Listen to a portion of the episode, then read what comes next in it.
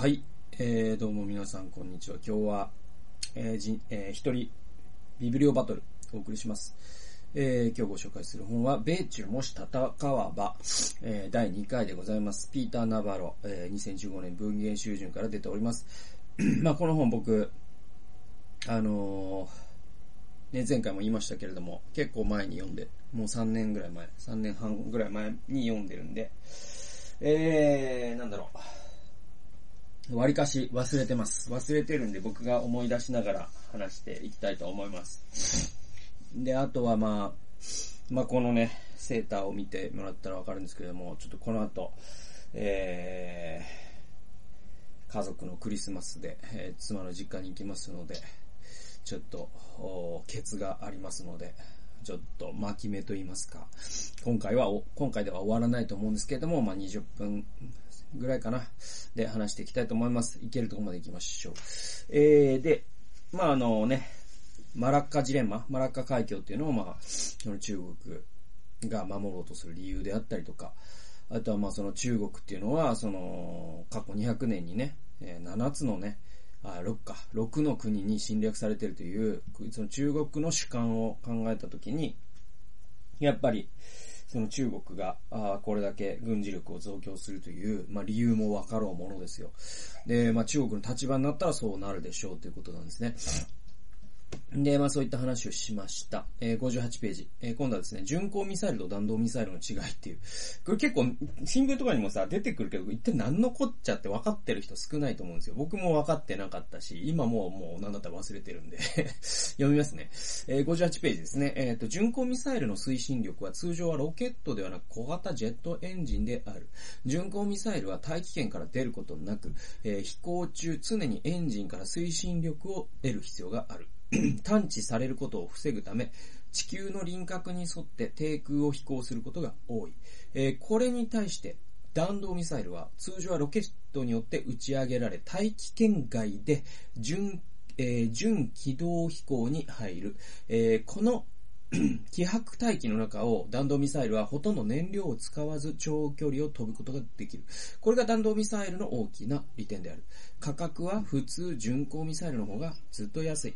えーで、目標付近に到達すると弾道ミサイルは自由落下して、えー大気圏に再突入し、その過程で致死的な高速を獲得するという、えーこれはね、そういうことなんですね、皆さん。そういうことなんですよ。だから、その、巡航ミサイルと弾道ミサイルの違いって、その大気圏、えーの、なんていうのか、その、成層圏とかいろいろあるじゃないですか。その、そのレイヤーの違いで、で、だから弾道ミサイルって、大気圏外で軌道に入るから、そうするとその、まあ、よく知られているように、その、な流れ星ってあれ、宇宙のゴミが大気圏にかすってるんですよね。で、そうすると燃えるんですよね。で、なんで燃えるかっていうと、その、宇宙って何のね、分子もないんだけど、大気圏に入るといろんな分子があるわけですよ。ね。酸素とか窒素とか、あ二酸化炭素とか。で、そういうものがものすごい抵抗になって、えー、すごい速度で飛んでる場合ね。えーそれで燃えるんですね。で、えっ、と、だから大気圏外に行っちゃえば、そういう、いわゆる摩擦抵抗力がゼロになるから燃料がいらないんですね。えだから長距離を飛ぶことができてっていう話らしいです。で、だから、なんだっけ、えっと、長距離弾道ミサイルを、じゃあ、北朝鮮が開発しましたっていうのが、ね、なんでニュースになるかっていうと、そういうことなんですよ。そうすると、やっぱり、うーんと、なんだろう、ね、平壌でね、打ち上げられたロケットが、えー、ね、ワシントン DC を狙えるみたいなことに理論上はなるんで、そうすると国防上、ものすごく大きなことになるよって話です。そういう話。でもめちゃくちゃ高いし、技術も必要なんだよって話だったりとか。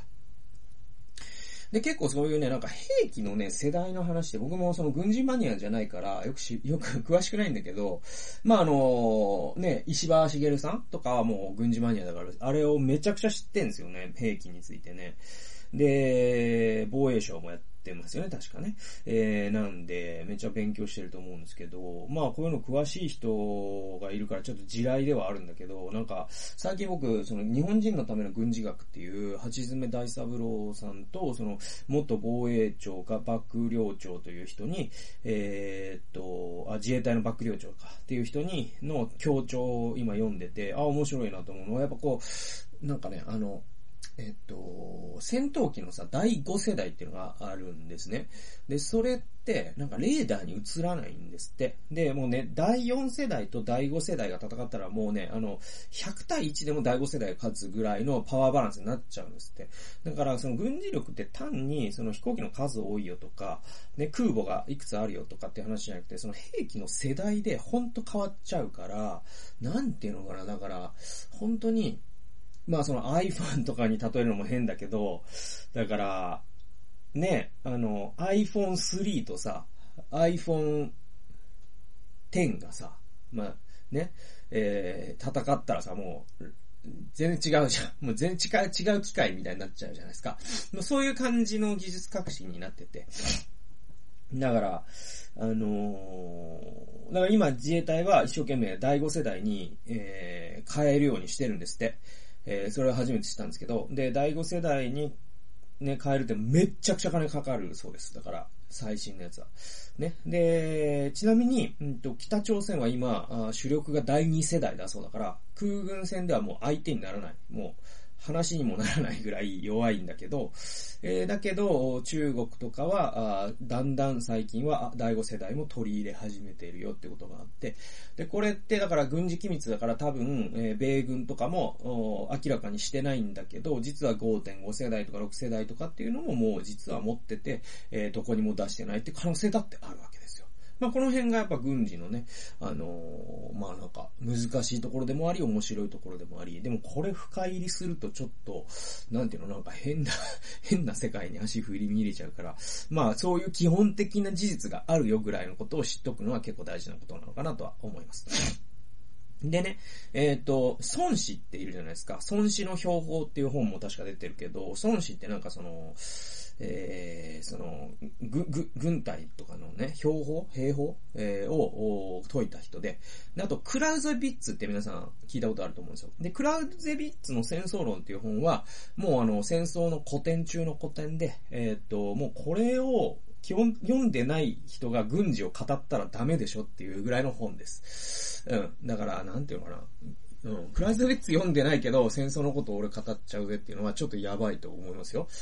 なんていうのかな。あの、聖書読んだことないけど、キリスト教語っちゃうぜみたいな話に似てるから。うん。あの、ちょっ、で、クラウゼビッツってね、あの、一番有名な言葉は、あの、戦争は外交の延長であるって言ったんですよ。はいこれがクラウゼビッツの一番有名な言葉だし、他にもいろいろあります。その、えっ、ー、と、物資の現地調達するにあたっては、えお金を払うこととか、そういうことも言ってます。だからこれ日本軍無視したんですよね。はい。まあまあそういうような、あの、戦争の教科書みたいな本があって。で、まあ孫子も東洋の戦争の教科書じゃないですか。だから西洋の戦争の教科書がクラウゼビッツだとすると、東洋の戦争の教科書は孫子なんですよ。で、えー、62から63ですね。じゃあ中国どうなのって話で。中国が反干渉性作戦の、えー、お手本にしているのは孫子、過去、戦わずして勝つだけではない。この戦略はカール・フォン・クラウゼビッツの、えー、代数による戦争。これ代数っていうのは、あの、代、代数機か、あなんだろう。代わりになるっていうね。代わりになるっていう、その代に数ですね。代数による戦争という、えー、西洋的な考え方の典型例でもある。この名高いプロセインの軍事理論家の精神にのっとり、えー、中国はアメリカに費用対効果という問題を提起している。で、まあ、この台数による戦争、一体何ぞや。そして、えー、孫子の戦わずして、かつ、これ何ぞやってことです。これを、まあ、中国は取ってるんだよって、えー、これ、うんね、著者の ピーター・ナバロね。この人、あのー、ハーバードの教授かな。で、えっ、と、アメリカのね、その、国防省のアドバイザーにもなった人。えー、が言ってます。で、アメリカの政治家や軍事司令官はアジアに駐留することで得られる、えー、経済的国家安全保障上のメリットは著しく増大しつつあるリスク及び南、えー、海軍やアジアの基地の付随コストに見合っているだろうかという不愉快な問題に直面せざるを得ないと。はい。で、ふ、えー、過去弾道ミサイルなどの非対象兵器により、えー、中国の力が増大するにつれて、費用対効果を厳密に考えれば、この重大な問題にアメリカはいずれノーと答えざるを得なくなると中国は考えているのである。いつかアジア太平洋地域の、えー、海と空で東過去孫子と西過去クライゼビッツがどのように出会うことになるのかを、えー、アメリカ海軍大将海軍大学教授、都市吉原は次のように説明していると。はい。えー、ちょっとね、また後で解説しましょうね。続きを読んでいきましょう。いきますよ。それで、都市吉原は何と言ってるか。えー、この人多分日系ですよね。で、中国の目標は、アメリカ海軍を軍事的に打ち負かすことではないと。中国の目標はホワイトハウスの戦略的政治的計算法を変化させ、コストのとリスクの負担感からアメリカの政策決定者がアジアへの介入を躊躇するよう仕向けることであると。えー、決定を遅らせれば、それだけで中国は、それだけ中国は紛争を自由に都合よく解決する時間を稼げるようになる。そして、それによって中国の望みが実現するだろう。中国の望みとは戦わずして勝つこと。つまるところそれは、そもそも紛争が起きないように立ち入り禁止区域を設けることであるという。えー、これね、面白いですよね。だから、あのー、中国の戦略って、なんていうの、そのアメリカを打ち負かすことじゃないんですね。アメリカがここに駐留しても割に合わないぞと考えてくれさえすれば中国の目的は達成さされるんだって、この都市吉原は言ってるんですよ。えー、どういうことかっていうと、アメリカってね、その、環太平洋っていうのをすごい重要視してるわけじゃないですか。もちろん大西洋にも NATO っていうのがありますよ。でも、だからアメリカって実は、あのー、構造的には、構造的にはっていうかその、地政学的にはアメリカってね、世界最大の島国でももあるんですよ。どこが島国じゃいと思うかもしれませんが、え北にはカナダじゃないですか。えで、南にはメキシコじゃないですか。実はこの二つの国ってアメリカにとって脅威ではないんですよね。っていうことを考えたときに、えっ、と、アメリカって、えー、軍事的な脅威は海を挟まない限りないんですよ。これって、えっ、と、地政学的には島国と同じなんです。日本とかイギリスとかと同じなんですよ。で、えこの世界最大の島国であるアメリカは、じゃあ、西と東に海があるんだけれども、その海海を越えて来るリスクって何があるかというと、西だと、えー、一番最初のリスクは、えー、ロシアなんですよね。だから NATO があるんですよ。で、えー、東だと一番最初、最初のリスクは何かというと中国なんですよ。だから日米軍事同盟、そして日えっ、ー、と、えー、米韓に、えー、軍事同盟ですかね。えー、この二つが、まあ、決定的に重要になってくるんですね。で、だから、えー、韓国にも、沖縄にも、また日本の各地にも、ね、えー、日本、まあ、アメリカ、米軍は駐在してるわけじゃないですか。そしてまたその台湾というのを絶対に、まあ、アメリカは譲らないというか、その、えー、なんで沖縄にね、アメリカが嘉手納基地とか持ってるかというと、台湾に睨みを聞かせてるからですよ。ね、で、中国よと。ね、台湾に手を出すなよっていうのが、まあ、アメリカのメッセージなわけですよ。えところがですよ。ね、ところが。で、じゃあ、韓国に駐留してるのはやっぱりですね、北朝鮮、そして、まあ、ロシアも睨んでるんですね。で、そういうですね、まあ、あの、大きなアメリカの国家戦略っていうことを考えたときに、えー、ね、中国の狙いは何かというと、この日本とか韓国とかに、えー、まあ、ハワイも含めてもいいかもしれません。ね、そういう太平洋の島々に、うん、アメリカが基地を作ってですね、えそして駐留し続けるというコストが割に合わないぞとアメリカが思い、そしてワシントン DC でちょっと撤退しようかっていう風に決断してくれたら中国はそれが一番嬉しいわけですよ。そうすると時間を稼ぐことができて、中国のその長い舌みたいなものを伸ばせる、ね、伸ばせるからね。えそれを中国はやりたいんですよ。で、それにを達成するのに中国が何をしてるかというと、そのクラウゼビッツの台数による戦争。えこれを彼は、え中国は実践してるんだってナバロは言ってます。えどういうことかと申しますと、これあのね、えっ、と、非対称兵器って、え書いてますけど、このね、あの、非対称兵器って結構重要なキーワードで、何かっていうとね、まあ、弾道ミサイルがここで挙げられていますけども、例えばね、そうですね、機雷とかもそうなんですよね。えっ、と、機雷ってなんだっけ？その海の地雷みたいなやつで、で、これってね、機雷ってめちゃくちゃ安いんですよ。で、もちろんね、あの、兵器だから高い、置くタイムはかかるんですよ。だけど、その、機雷が、えー、なんだっけ、その、危害を与える、あるいは作戦を変更させることのできる空母とかって、もう、もうそんなんじゃない。一千億とか、なんかもう、もう、なんていうの、もう桁が全然違うんですね。とするとね、なんていうの、僕らの感覚で言うと、なんていうのかな、その、えっ、ー、と、まあまあ、ボードゲーム、うん、これ何がいいんだろうなそうだな、まあ、将棋で行きましょうか。ね、将棋。将棋で行くとさ、その、ね、え、飛車を抑えるのに筆済んだら安いじゃないですか。これ非対称兵器なんですよ。ね、だから弾道ミサイルとかね、えー、嫌いって負なんですよ。えー、だけど、その飛車とか角とかね、えー、を、お変、の作戦を変更させることができるから、これ予算的に非対称じゃないですか。で、中国はこれを対応するんですよ。そうすると中国は、えー、なんていうの、お金を投資するじゃないですか。それに対する米軍の負担がどんどんどんどん、その、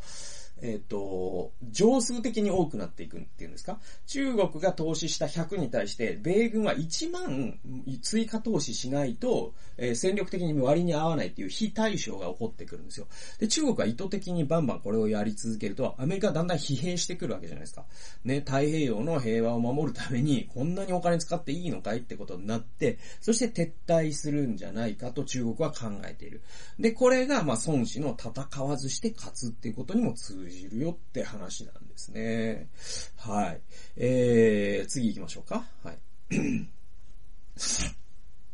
ここでね、まあ、あの、スターリンの格言が出てくるんですよ。100ページ。そうなればアメリカのイージスシステムがどれほど優秀だろうと、数で圧倒されてしまうだろう。ヨシフ・スターリンの格言。量も質のうちを思い起こさせるシナリオである。これどういうことかと言いますと、まあ、あの、ちょっと文脈、前後の文脈僕ちょっと、もう、あの、3年前なんで 覚えてないけど、これ多分ですよ。そのね、中国ってね、本当面白い国というか、まあ、面白い国って、まあ、その、やっぱ違うのね。本当に違うんですよ。僕ら、日本人とは。その考え方の根本が。で、やっぱ宇宙、コスモロジーが違うと思うんですね、そもそもね。で、その中国的コスモロジーの中で、確かその毛沢東が言った言葉でものすごい言葉があってね、確か、億とな、億とかのね、単位で、死んどるわけですよ。その毛沢東が日本と戦い、ソ連と戦い、またその国内の上と戦った時に。で、あの、毛沢東がその時に言った言葉がすごくて、いや、まだうちには10億いるからね、みたいなこと言うんですよ。すごくないですか？この感覚。人間をさ、その奥、あ、まだ10億あるからね、みたいな金持ちが金について言うならわかるんだけど、人間をそういう感じで言える感じって本当にちょっともう、蒸気を逸してると僕らは思うんだけど、その中国的コスモロジーって、なんか割となんかね、そのまあ、スターリンもまあ、量も質のうちってそういう意味で使ったのかな、多分。だからその、そういった場合に、いわゆるその中国のその数の暴力というんでしょうか、その数の圧力というんでしょうか。だからアメリカはその兵器をアップデートしたりとかし続けている。だけどアメリカのその軍の一つ、まあアメリカ軍はもう世界最強であることは異論の余地はないんだけど、実はね、アメリカ軍には一つのアキレス腱があって、それ何かっていうと、兵士のコストがどんどんどんどん高くなってるんです。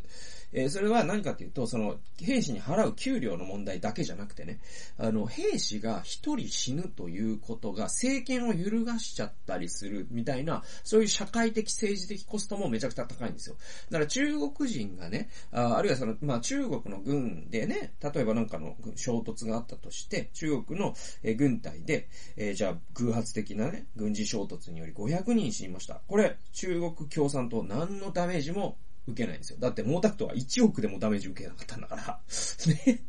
だけど、その同じような衝突で、米軍のね、兵士がね、じゃあ100人死にましたってなると、結構もう政権が揺る、揺らぐぐらい、やっぱ社会的影響力があるんですよ。やっぱりその CNN がそういうのを報じて、この戦争どうなんだとか、まあベトナム戦争を考えたらわかりますけれども、そういうやっぱ人権とかどうなんだとかっていうことになっても、もうその政治的な理由で戦争を続けれないとかってことになるから、そういう人間のコストっていうのは、の高まりっていうのが、実はアメリカ、米軍の唯一のアキレス腱かもしれないっていう話もあったりとかして。で、そうなった時に、その、スターリンの量も質のうちっていう話になってくるよっていう。まあ、ナバロはアメリカのね、その軍人として、え危惧してるというがあったりしますね。はい。そうですね。あと一箇所行きましょうか。多分これ第3回までで終わると思います。あと一箇所行きましょう。えー、199、199から20、200ページですね。これね、えー、っとね、えー、自国の情勢不安が対外戦争を生むっていう話で、これ問題、また問題が出てくるんですよ。えー、反政府運動や社会不安によって不安定になった国家が外国と戦う、まあ、外国と戦争を始める理由として考えられるものを選べ。えー、1、いきますよ。まあ、あの、だから、反政府、つまり内政が不安定になったことによって、国家は外国と戦争を始めることが多いっていうわけです。大前提として。で、これ実はね、あの、日本の、その、第二次大戦とかね、その、日中戦争とかも、実はそれの要素もあるんですよね。あと、まあ、あの、よく知られているように、ナチスが第二次大戦始めるその遠因になったのは、第一次大戦のその戦時保障、その賠償金があまりにも大きすぎて、国内がもうボロボロになっちゃったんですよ。それがもうね、理由だって言ってる人もいたりとか、結局その、内政が不安定になるということは、実はその、最強の内政カードの一つは戦争だったりするんですよね。で、アメリカの大統領選も見てもね、あの、戦争中の大統領って必ず再選するんですね。あの、ブッシュもそうじゃないですか。だから、ジョージ・ブッシュって2戦目、あの、911がなかったら2戦目はなかったって言われてて、えー、それぐらいですね、内政が、の、あの、不安定を覆い隠す力があるんですよ、9あの、戦争って。はい、えだから、その、内政が不安定になると、戦争のインセンティブが高まるんですよ。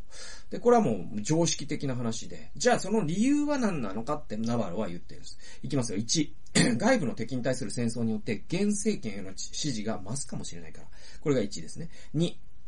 えー、戦時体制を利用して、反政府運動の抑圧を正当化できるかもしれないから。はい。これまつ、つまり、その、政府はダメだって言ってる人たちに対して、いや、もう戦争中なんだからそういう言論許しませんって言えちゃうっていう。はい、次、3。外国との戦争によって現政権に対する国民の不満を反らせられるかもしれないから。まあ外国と戦争になったっつったら、もう今自民党がどうこうとか言ってられないよねってなるじゃないですか。そういう話です。えー、4、外、外的な脅威によって国民の愛国心が高まり、現政権の下で国が一つにまとまるかもしれないから。はい。ね、えー、そういうことですよ。で、えー、5、1から4のすべて。はい、これどうでしょう？これ、まあ、多分、まあ、パターンとして予想できると思うんですけど、いきますよ。噂の真相、えー、ワグザドッグはアメリカ大統領のセックススキャンダルをもみ消しも、セックススキャンダルもみ消し騒動を描いたコメディ映画である。再選を目指す大、現職大統領が、えー、選挙戦真っ最中に、えー、セックススキャンダルに巻き込まれる。これでは再選が危ういと、大統領の政治顧問がハリウッドの映画監督を雇い、メディア用に架空の戦争の映像を撮影させる。すると、果たして国民は勇敢な大統領のもとに一致団結するというストーリーであるという。これはだから フィクションなんだけど、結構、真にうがった、ストーリーラインなんですよね。で、さて、この映画を地で行くような出来事がアメリカで実際に起きている。これ僕さっき、あの、ブッシュ政権って言いましたけれど、ブッシュ政権と911って言いましたけど、実は、あの、民主党政権も同じようなことを知っています。えー、ビル・クリントン大統領はセックススキャンダルの最中に、これあの、モニカ、モニカなんとかっていう人ですよね。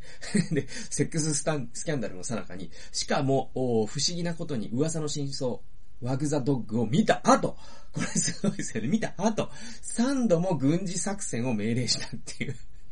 これだからちょっと陰謀論じみてくるし、またこのナバロって人が共和党系の人ですよね。トランプの側近だったから。だからまあ、その民主党をここで引き合いに出して、あえてブッシュを出さないっていうのはまあ彼の意図があるんでしょうけど、でもまあこれ事実だから、クリントンはそういうことをしたんですよ。はい。で、最初は、えー、妙齢のえー、ホワイトハウス実習生と肉体関係を認めて、わずか 3, 3日後のアフガニスタン及びスーダンへのミサイル攻撃。えー、これ、クリントンがやったことだそうです。えーえー、二度目は、議会で大統領弾劾が話し合われていた中でのイラク空爆。三度目が上院での弾劾を交わした直後のセルビア空爆である。空爆の最中、セルビア国営放送は噂の真相ワグザドッグを放送して、えー、クリントンを皮肉ったと。これちょっと噂の真相を見たくなってきますよね。僕見てないですね。見たいなと思ったけど、まだ見てないんだけど。で、えまあ、噂の真相ワグザドッグは、架空のコメディだが、政権のえ、内遊が戦争という外観の引き金を引く場合があるというこの映画の基本ロジック自体は、それ、えー、は、れっきとした国際関係理論として認められている。これ、陽動外交政策とか、陽動戦争などと呼ばれている。この理論の提唱者たちによれば、本章冒頭の問題の正解は、5の1から4の全てであるということで、まあ、あの、だから、これ結構いろんなことにね、あの、これ知っとくだけでいろいろね、あの、変わりますよ、世界観というか、世界の見通しが。っていうのがね、あの、なんだろう。韓国とかが、その日本のユニクロ不買運動とか、反日運動とかを定期的にやりますよね。で、あれ、大統領とかが 韓国のね、まあまあ、パククネとかが、あ前で言うと、ね、あの、パククネ、ね、とかが、あそういうは、は、反日的なというか、その、日本悪いんだっていうことを言ってやるわけです今もそうですよね。で、えー、中国もそうよね。定期的に、そういう共産党とかが旗を振ってですね、その日本企業、野球打ち運動とかや、やるじゃないですか。で、あれってね、よくあれで結構日本のそのネトウヨみたいな人が吹き上がるんですよ。ああ、だからこう反日教育をやってる中間けしからんみたいなことになるんだけど、これね、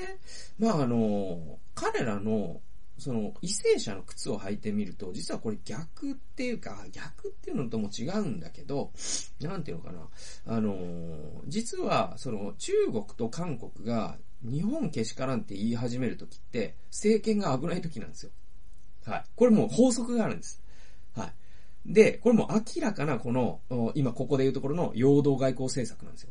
で、だから、その、共産党ってね、も中国の共産党って、もしかしたら、あのー、まあ、10年、20年以内に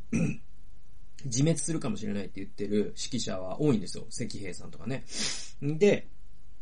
その理由、えー、一番の理由何かというと、汚職なんですね。あの、もう、すごいんですよ、その汚職が。それで、その中国って、その液性革命っていう伝統があるから、中国は天が君主を選ぶっていう伝統があるんですよ。ね。で、その新国から中華民国になって、えー、共産、えー、中、今、今は中国共産党を天が選んでるっていう、そういう、まあ、うん、中国のコスモロジーの中の2000年、3000年の伝統の中でやってきてる。で、その中で、じゃあ天って何なのっていうと、これね、なんかね、キリスト教の神のようなものとは違うんですって。そうじゃなくて、民が支持してる以上天が選んだっていう、こういうね、なんか後付けロジックなんですね。これ伝統を見ていくと。だから、この民が支持しなくなった時に必ず中国って革命が起きるんですよ。で、じゃあ、その革命が起きるっていうのは取りも直さず中国共産党の自戒なんだけど、その自戒っていうのの臨界点ってどこにあるかというと、アメリカが攻撃してくる、日本が攻撃してくる、それ全然関係ないです。そうじゃなくて、共産党内の汚職に、えー、中国の国民がもうこれ以上耐えられないって思った時に多分自戒するだろうと。そして革命が起こるであろうって言われています。で、じゃあ共産党何考えるかっていうと、えー、その国民の共産党許しまじ、許すまじみたいな批判っていうのを、まあ中国はですね、そういう世論、ね、そういう反政府を認めてないですから、そういうのを弾圧するんだけど、それでも弾圧すればするほどモグラ叩きみたいに怒りは大きくなっていくじゃないですか。でもこれをですね、皆さん、ね、国民のね、人民たちよと思い出せ日本が我々に何をしたか、みたいなことを言うだけですね、ああ、思い出した思い出した、つって、そうだそうだ、我々の敵は日本じゃないか、みたいな形で、一瞬、その、共産党から、その、矛先が逸れるんですよ。で、まあその我、ね、人民たちを思い出せもそうだし、あとその、ちょっとさ、尖閣諸島とか、あとそのね、あの、南シナ海とかでちょっと軍事的な、ね、ちょっと偶発的な流れがあると、あ、もうこんなね、共産党批判してる場合じゃないと、このままでは外国の教員とかっつって、中国国民が一回一致してくれると助かるわけじゃないですか。だからそういう、実はその内政政策だったりするんで、そこを見誤ると、そこで日本がさらに吹き上がると、なんていうのかな。あの、うん。なんていうのかな。まあまあ、あの、そこを割り引くじゃないけど、割り引いて、ああ、またやってるなぐらいで、僕はちょうどいい温度なのかなと思います。まあ、韓国もそうですよね。韓国も本当に、あのー、大変ですから、本当に。まあ、いろんな映画ね、万引き家族じゃない、あのー、半地下の家族とか見てみてくださいよ。本当に韓国のその格差社会ってひどくて、そのジニ係数っていうですね、あの、貧富の格差を表す係数があるんですよ。それが、えっと、1が最大なんですけれども、0.5を超えると、革命が起きるっていう、されてるんですよ。で、えー、韓国はもうそれに変限りなく近づいてるんですよね。だから、その、韓国の政策がうんぬんとか、どの政権がとか、どの大統領がとかじゃなくて、もう社会の、その、えー、もう持ちこたえれないところまで来てると思うんですよね。その、まあ、若者の失業率しかり、ね、貧富の格差しかりですよ。で、そこへ持ってきて、じゃあ韓国の人たちはやっぱり、ああやってデモとかも日本とは違ってしますから、あそうなった時に、やっぱ為政者としては一番手っ取り早いのが、ね、えー、韓国民と思い出せと。我々の敵は我々じゃないだろう。日本だろうと。言うと、一瞬、ああ、そうだそうだと、日本だった、つって、えー、思い出すっていう あの、それがですね、実は見えてないと、あの、いろいろ見誤るよっていう話があってですね。この、その、だから、陽動外交政策って本当に覚えといた方がいいと思いますよ。で、逆に言えば、我々の日本だって同じようなことするんですよ。自民党がね、例えば菅内閣がですよ、その学術会議の問題、またね、前総理のね、桜を見る会の問題、いろんなことを国民が追求してやがる。ね、で、デモが起こるような勢いだ。えー、そうなった時にですね、自民党の、そのね、えー、国家主義的な議員がですね、いや、今はもう尖閣諸島がとにかく大変なんだみたいなことを言えばですね、国民、ああ、そうだそうだ、思い出した、危ない危ない。えー、これで民主党政権とかになったら、日本を守れないじゃないか、とかっていうことになるわけですよ。そういうふうにですね、あの、まあ、利用されないようにも気をつけないといけないし、ね、はい、あの、その利用された人たちの、それ、あの、不満を真に受けないようにも気をつけないといけないという。まあそういう意味でも、こういうことを知っとくっていうのは結構大事なことなんで、まあ今日はこんなポイントで、まあちょっとね、いろんな、あの、話題が、あの、なんていうか、